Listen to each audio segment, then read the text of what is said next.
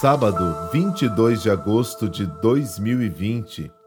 Hoje a igreja celebra a memória de Nossa Senhora Rainha. Esta festa foi instituída pelo Papa Pio XII em 1954, mas ela já era celebrada nos primeiros séculos da igreja.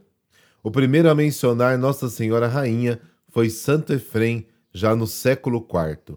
Iniciemos o nosso podcast de hoje como a frase do Papa Francisco sobre Nossa Senhora. Aspas. Maria não é uma rainha distante, sentada num trono, mas a mãe que abraça o filho e com ele todos nós, seus filhos.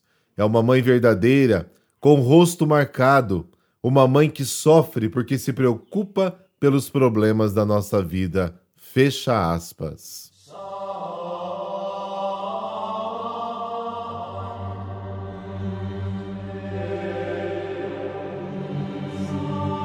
Em nome do Pai, do Filho e do Espírito Santo. Amém.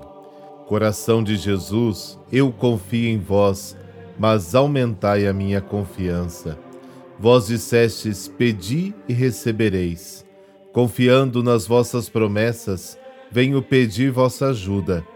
Vós estáis mais interessado na nossa felicidade que nós mesmos. Por isso, ponho em vosso coração os meus pedidos as minhas preocupações, os meus sofrimentos e as minhas esperanças. Coração de Jesus, eu confio em vós, mas aumentai a minha confiança. Jesus, manso e humilde de coração, fazei meu coração semelhante ao vosso. Amém.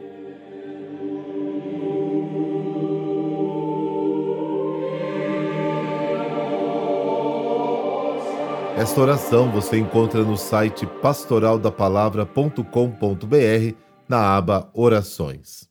O texto que meditamos no Evangelho de hoje descreve a visita do anjo a Maria, e a palavra chega até ela através de uma profunda experiência de Deus manifestada na visita do anjo. Hoje, algo parecido acontece conosco quando Deus visita a nossa vida. As visitas de Deus são frequentes.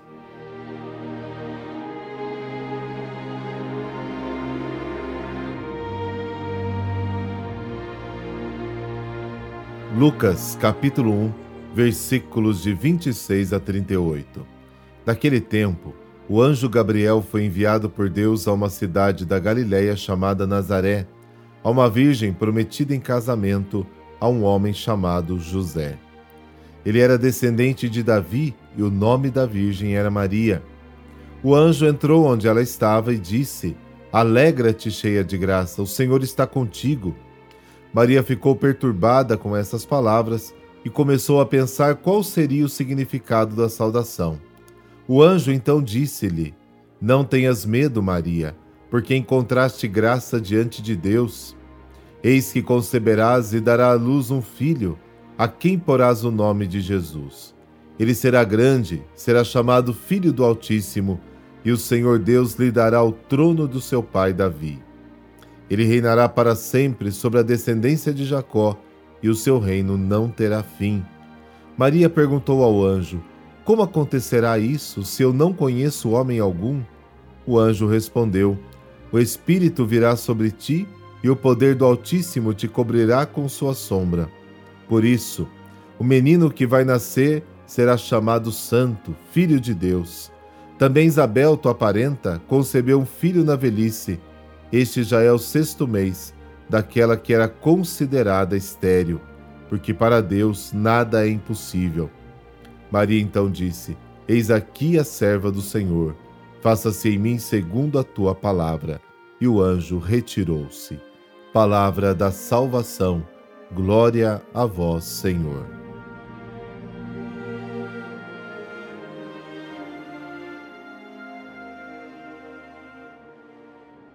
Vamos para alguns relatos do Evangelho de hoje. Uma virgem chamada Maria, noiva de um homem chamado José, da casa de Davi. Nazaré é uma cidade pequena da Galiléia. A Galiléia era uma periferia. O centro era a Judéia e a capital, Jerusalém.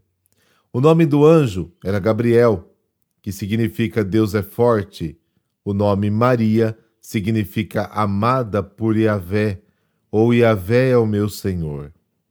O mesmo anjo aparece para Zacarias no templo. Para Maria, ele aparece em sua casa. A palavra de Deus chega a Maria no cotidiano da vida. O anjo diz: Salve, cheia de graça, o Senhor está contigo. Palavras semelhantes foram ditas a Moisés, Êxodo capítulo 3, a Jeremias, capítulo 1, versículo 8, a Gideão, Juízes capítulo 6, a Ruth, capítulo 2 e tantos outros. Intrigada com a saudação, Maria procura compreender o seu significado.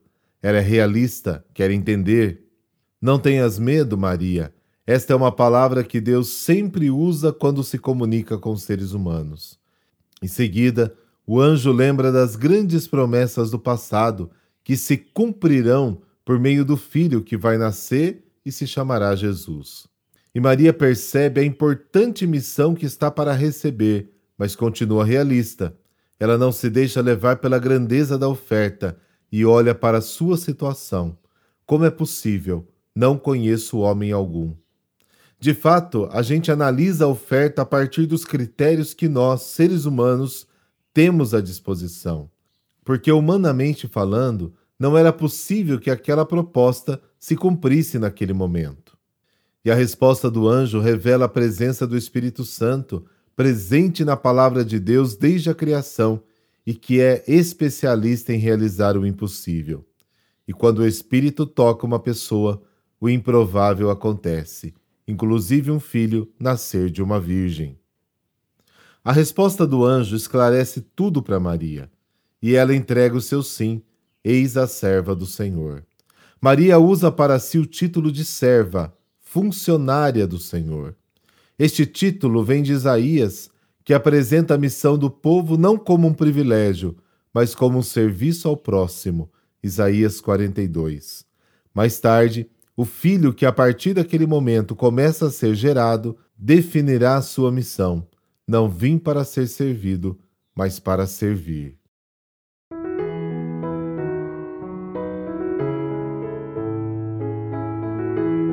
E hoje é dia de São Felipe Benício, de uma rica família da nobreza, nasceu em Florença, na Itália, em 1233 aos 19 anos, formou-se em filosofia e medicina.